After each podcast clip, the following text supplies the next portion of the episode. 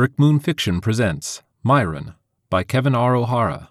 Narrated by Nicholas Thurkettle. Myron, I heard my voice ominously whisper as I woke in the cold, dark bedroom. Who the hell was Myron? Wasn't that the name of Jeffrey's cat from before I met him? Or was that Meowser? Why was it so cold in the room in the middle of July? And why was I covered in sweat if I felt so darn cold in the middle of July? Oftentimes I'll wake up and the world won't make sense. Such is the nature of the waking fog, as I call it. It's that short period of time where you don't recognize all that is familiar as the remnants of the sleeping world slowly float out into the ether. One time I woke from a dream of a former job and got all the way through showering, putting on makeup, getting dressed, and into a half a cup of coffee before I realized I hadn't worked there for years. But in that case, once my brain was awake, everything immediately became clear, and I felt like an idiot for mentally preparing for a meeting that occurred three years prior. But this time was different. Midway through the day, I still couldn't shake that there was something desperately important about the name Myron. No, not the name, but the word itself, written in an elegant script. Something in my dream focused so intently on the letters of the word that it kept circulating through my head whenever I had a quiet moment. That and Jeffrey, of course. The profound difference was the name, I mean, word, Myron, confused and confounded me. It irritated me like a sliver in your hand that you forget about until you try to pick up something mundane like a pencil. It stung, but you couldn't find where it was to just dig it out. Jeffrey, on the other hand, just left me sullen and exposed. It was an open wound where a spear had been, I suppose it would be a long time before that feeling went away. Certainly one month was not long enough to move significantly through the grieving process. Damn it, Jeffrey, why did you have to go? I remember the day we first met. How could I forget, given the amount of times it would play in a loop in my mind? He had approached me in that patchouli scented coffee shop and said, Stay still, in such an unnervingly calm voice the kind that sets off every alarm up the length of your spine. It is so odd that my first experience with this man was one of fear. He reached at me, and the absurdity of it kept me from flinching or telling him to back the fuck off. Believe me, I don't have a problem with telling men who invade my bubble to back the fuck off. He just put his hand to my shoulder and, in the gentlest of motions, brushed a large black spider away. And then the jerk smiled with that stupid smile that I would forever love and hate. Behind his thick rimmed glasses, there was softness to his eyes, and beneath his wavy beard, his subtle smile disarmed me. I was in love with that stupid man from that moment forward. And then he goes and dies less than half a year later. Jackass. Jill sat across from me at the cafeteria with her sorrowfully empathetic eyes.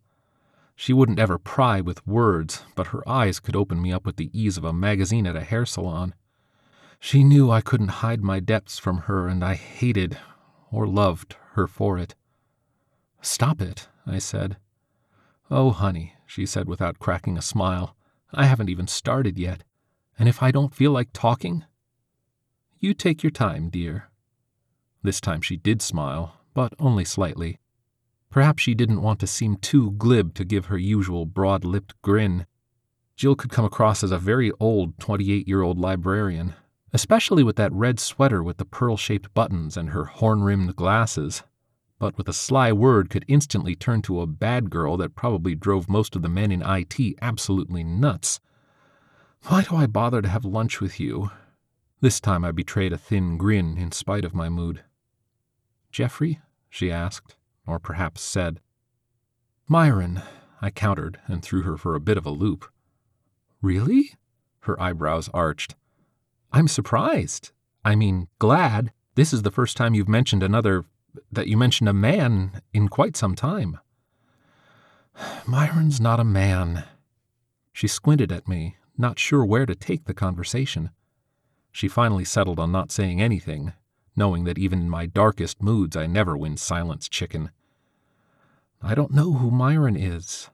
I had a dream last night, I think. I don't remember it. None of it. Only the word Myron. It means something, or at least my brain thinks it does. There's a Myron in accounting, she mused. Marty. You're thinking of Marty, not Myron. She thought for a second, and her mouth made an O shape as a way of acknowledging her mistake without admitting to it. It has something to do with Jeffrey, I said without thinking, and then thought about it. I don't understand, Stacy. Neither do I. And that was that conversation. It was 3 a.m. when I woke this time, and damn, it was cold again. The nights were warm, and I had my windows wide open, but for some reason it was freezing in our room. In my room. Myron. Yep, that was my voice saying it again, but I don't know why. A small amount of moonlight permeated the room along with some fog. No, wait, there couldn't be fog. There wasn't. It must have been my eyesight adjusting from sleep. I blinked several times and looked around the room. Everything was as I left it the night before, except Jeffrey's laptop was open on the desk. I don't think I had opened it the night before. I had my own computer and hadn't touched his since. I pulled the heavy blanket up around me and slid out of bed. Slowly, I walked to the desk and touched the laptop. It was cold and obviously hadn't been used in a long time. I put my finger on the keyboard and it whirled to life. The screen blinked, and then the login appeared. In the name field was Jeffster69. The password was blank. Jeffrey and I had dated for five months before we moved in together. Initially, neither one of us wanted to advance our relationship so quickly, but when a friend had vacancy at this place, we couldn't pass up the opportunity, the location, the low rent. For the most part, we were open to each other, but I'm certain each of us had our own private things that it was too soon to disclose. I know I had my share of stories to save for a later time, if ever. We respected each other's privacy and passwords, and it frankly would never have occurred to me to snoop on his computer anyway. He was dead now. Was his secret still his to keep? I felt wrong, but I typed the word Myron into the password field anyway. It was probably a good minute before I tapped the enter key and immediately felt guilty. The computer responded that the password was incorrect. I wasn't filled with relief or further guilt as I just stared at the screen in silence. I willed myself not to start guessing other passwords. But the longer I look at the screen and the lone username Jeffster69, the harder it was. Then I suddenly recalled how predictable poor Jeffrey was, and my fingers touched the keyboard again. I typed Myron69 the computer home screen appeared, and I almost lost it when I looked face to face with my own visage. His background screen was one of the few pretty pictures of me from our third date at the state fair. Cotton candy was stuck in my messy shoulder length blonde hair, but besides that, I was pretty and happy. That feels like years ago now. That was enough for me. I closed the laptop and slunk back to bed. I may have sobbed for a bit, or I may have just lay there flat like a corpse, both physically and mentally. Sleep came quickly. It also left quickly as I woke minutes or hours later to a loud crash. It was still dark, but I could quickly make out that the desk chair had been knocked over. No, it wasn't just lying on its side. It lay broken into several splintery pieces on the floor. It hadn't been thrown, more like smashed by a sledgehammer. On the desk, the laptop was open and on. That was the sole source of illumination in the room. I jumped out of bed and back against the wall, scanning the room for an intruder. Our apartment was on the fourth floor, so it was unlikely that someone got in through the open window, but my bedroom door remained closed. I grabbed for a weapon on my nightstand and instantly felt like a fool menacingly holding my vibrator. At least I was finally using it again, I suppose. After a few moments, I started to explore the room, waving the curved silver device like a sword before me. There was no one here. It was deadly quiet, except for the rhythmic hum of the thing in my hand that I must have accidentally twisted on when I grabbed it.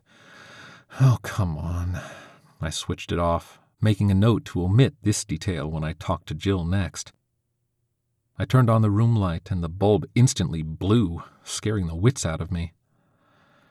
I put my ill conceived weapon down and grabbed hold of my phone, contemplating calling the police. I turned the camera light on and looked around the room again, and then around the whole apartment until I was satisfied that I was alone and that there was no other evidence that anyone else had even been here. Could I have destroyed the chair in my sleep?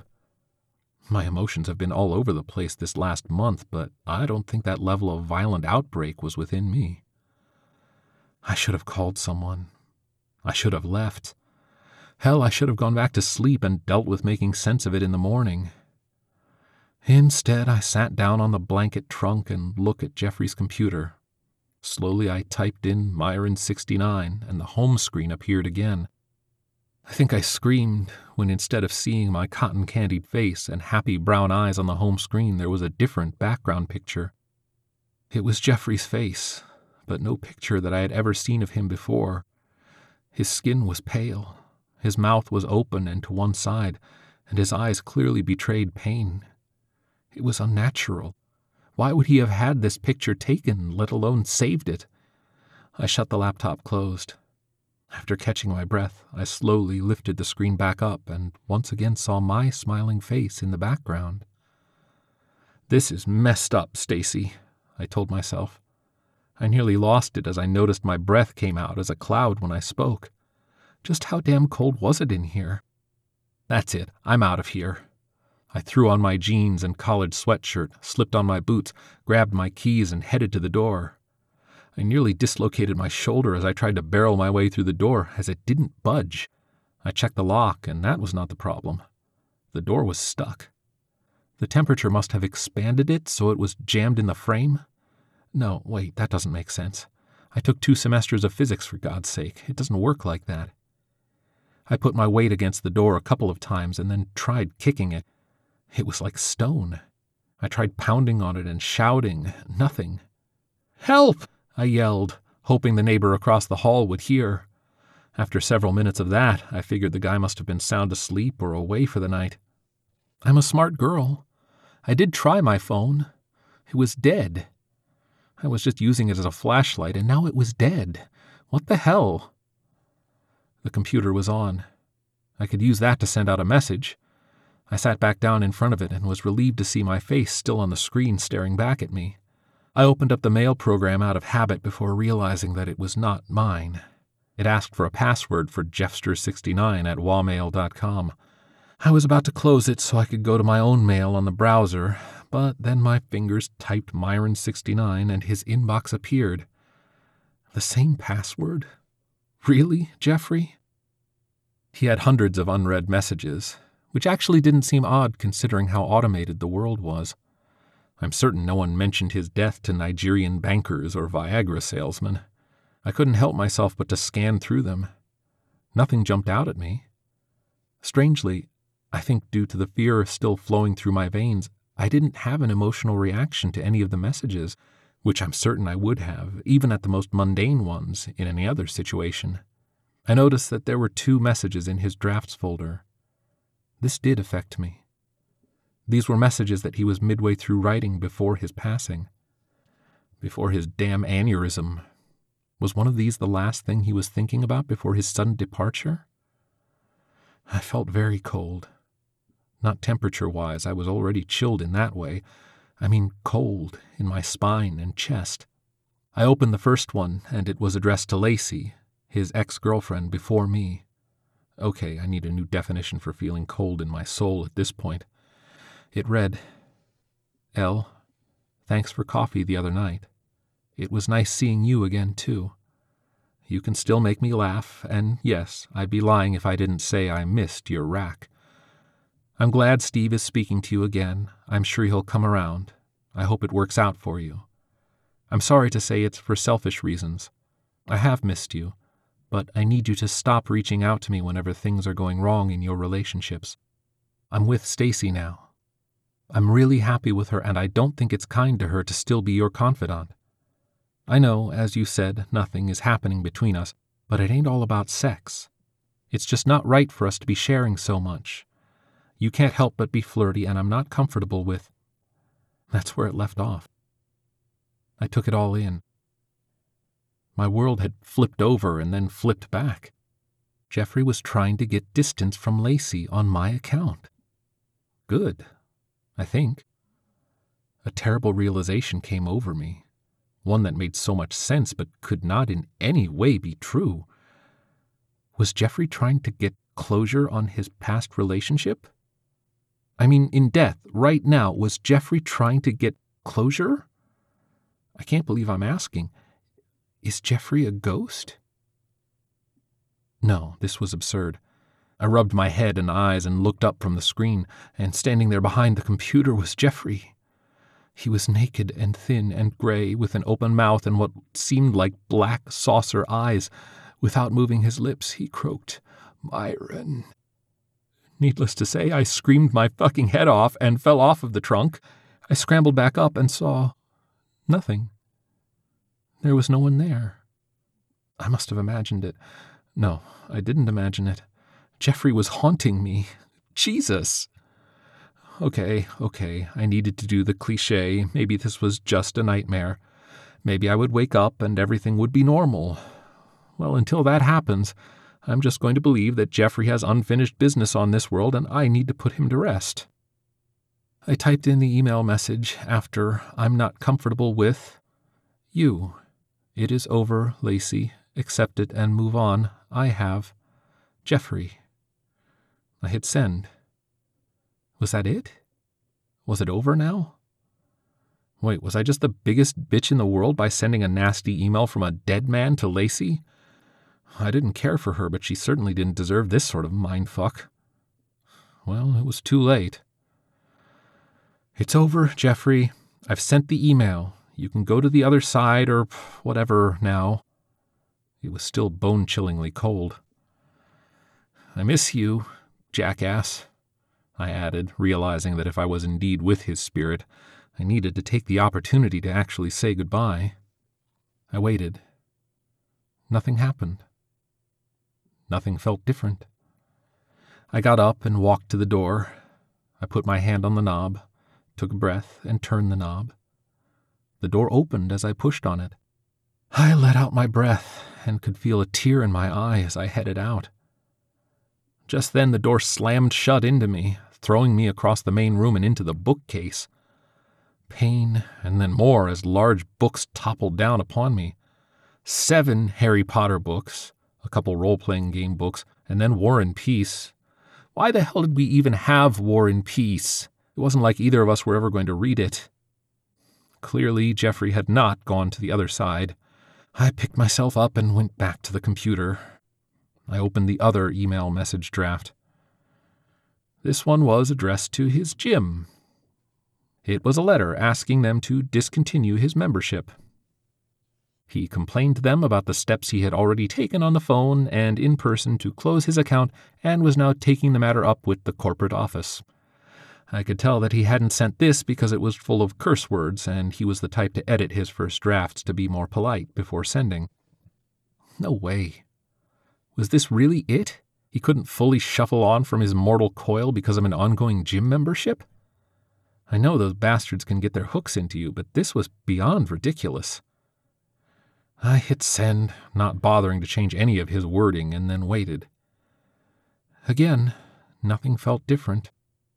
I wasn't going to try the door again. Instead, I just waited for some sort of sign. Jeffrey? Was that it? It's canceled, baby. I stood up, or I should say, I tried to stand up, but I couldn't. It felt like icy fingers were holding my shoulders down, and I freaked out again. With effort, I broke free of the unseen grip. Stop it! Just stop it! What do you want? I'm trying to help you! I screeched. When there was no reply after a few moments, I sat myself back down and muttered, Fine. I started looking through his computer. His browser was set to Facebook, but it needed a password to open. Myron69 did it. Jackass. I typed in the status window. I am dead and haunting my girlfriend. I apologize to anyone I might have wronged. I love all of you who I loved, and I hate all of you who deserve my hate and who I haven't told. I didn't hit return this time. Nancy, his mother, would read this. I couldn't do that to her. I erased it and instead posted, This is Stacy. Forgive me for posting, but I needed closure. I know Jeffrey would want you all to know how much he feels for you, his love, his apologies, and the rest. Rest in peace, Jeffrey. Well? I asked. Nothing. That didn't do it. I know it. Over the next hour or two, I went through his entire computer and every app that used Myron69 as his password. I posted a final picture of us on his photo site, which had mainly been filled up with images of his car, his old cat, and his favorite meals out. Still cold. I paid all of his online bills. Nothing. I listened to his unlistened to podcasts. Some loud, displeased thumps. I found his online dating profile from before we met. Thankfully, it was clear he hadn't used it since we started dating, but there were several unfinished correspondences with random women. I politely answered them all with an obvious final response and closed down his account. Still damn cold. I found his porn stash and deleted it all and his browser history in case he was worried that someone like his mother would find it after his death. There were some naked pictures of me that I never liked. I deleted those, too. I felt a little better, but I could also feel a weight in the air. It was like it was slowly starting to suffocate me. I fear that I was running out of time. Why is it that we have so many different types of sites that need passwords? How had we as a species gotten to a point where so much of our life was lived online? That gave me an idea. Jeffrey has been obsessed with a fantasy online game where you played wizards and knights with hundreds of other people. He even made me play it with him for a couple of weeks. I remember having some fun once I figured it out, but it wasn't worth the time investment to me, so I quit and let him play with his buddies. I logged onto it and looked at the character selection screen. He had about eight different characters, ranging from hideous troll warriors to petite fairy thieves. His highest level character was a tall, majestic sorcerer named Myron. Son of a bitch. I hit play and found the character to be at the entrance of an evil looking temple in the jungle. He had three major quests that were in progress and was nearly at the maximum level for the game. He was part of a large guild of players, some of which were currently playing online.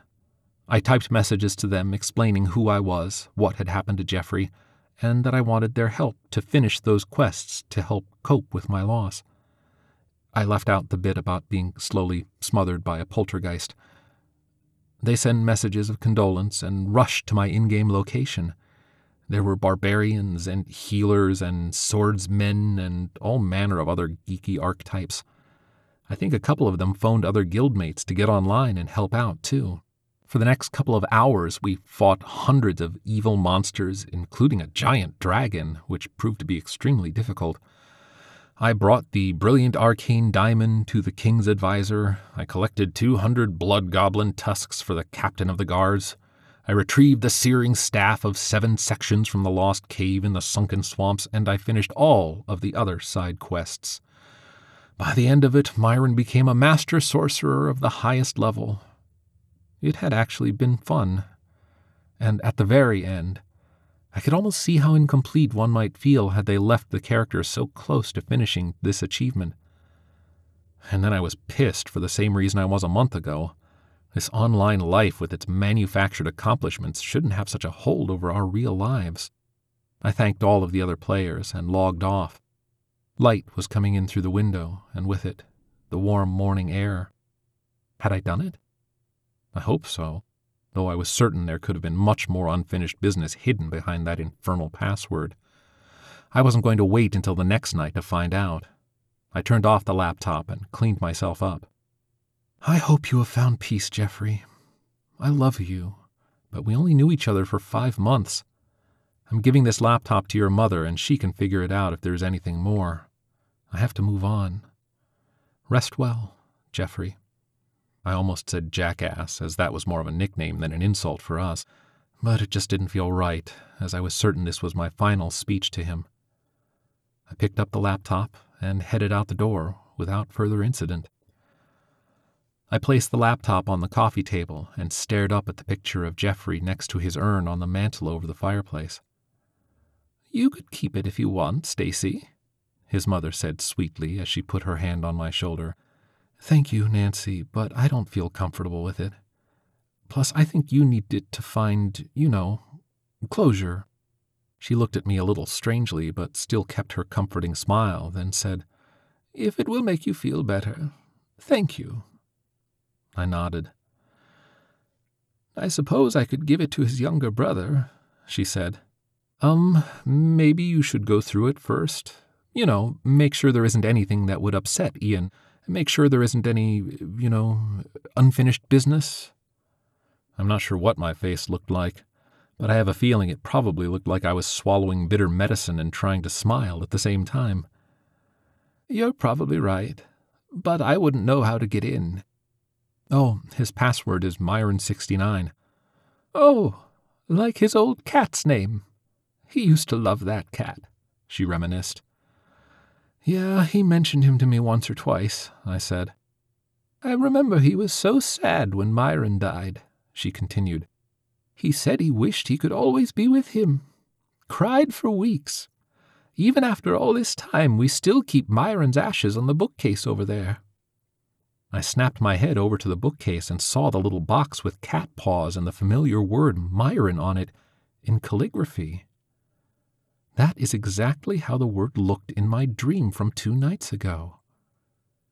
No shit, I said as I got up. Without looking at Nancy, I walked directly to it, picked it up, brought it to the mantel, and dumped the contents into Jeffrey's urn. I can't imagine what his mom must now think of me. But the one thing I do know with absolute certainty Jeffrey was now finally at rest. Jackass. Kevin R. O'Hara enjoys employment as a creative director in the video game industry. He originally hails from Spencerport, New York, but promptly moved to the West Coast after graduating from Ithaca College's film school. He has worked various roles in the film and video game industry over the years, most of which involved creative writing and game design. He currently resides near Seattle, Washington, with his lovely wife, awe inspiring daughter, and energetic Keeshond. Find him on Twitter at JoltedKev. Myron by Kevin R. O'Hara is a previously unreleased piece commissioned by Brick Moon Fiction. It was not released because, like our earlier podcast, Moments with the Dead, it was too fucking scary, but also because the story contained a cat, and we at Brick Moon Fiction have a lot of contempt for cats. We realize this probably says more about us and our insecurity, but what's with cats thinking they're better than us? What's with that? If you like what you hear, please give us a review on iTunes as it helps us find a bigger audience. For more information on Brickmoon and special offers, sign up for the Brickmoon Fiction newsletter at brickmoonfiction.com. Thank you for listening.